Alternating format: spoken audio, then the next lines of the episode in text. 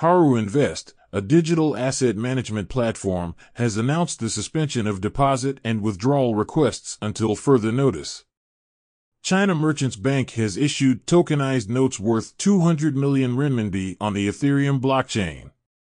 U S Congressman Warren Davidson has stated that he and Congressman Tom Emmer have submitted a bill to restructure the U S Securities and Exchange Commission and called for the dismissal of S E C Chairman Gary Gensler.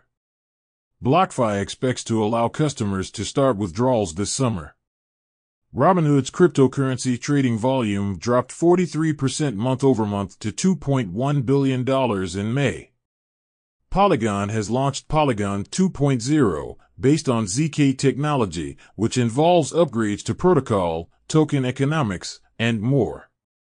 John Reed Stark, former chief of the S E C's Office of Internet Enforcement, has stated that the U S Department of Justice will file or may have already filed criminal charges related to Binance. Litecoin's halving is expected to occur in approximately fifty days.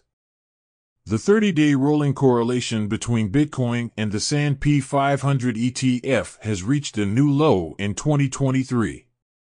The largest holder of S H I B outside of exchanges has withdrawn ten million dollars worth of S H I B from Binance and Coinbase. S B F's lawyer has stated that the legal proceedings involving S B F in the Bahamas could potentially take several months or even years. That's all for today. Have a good one.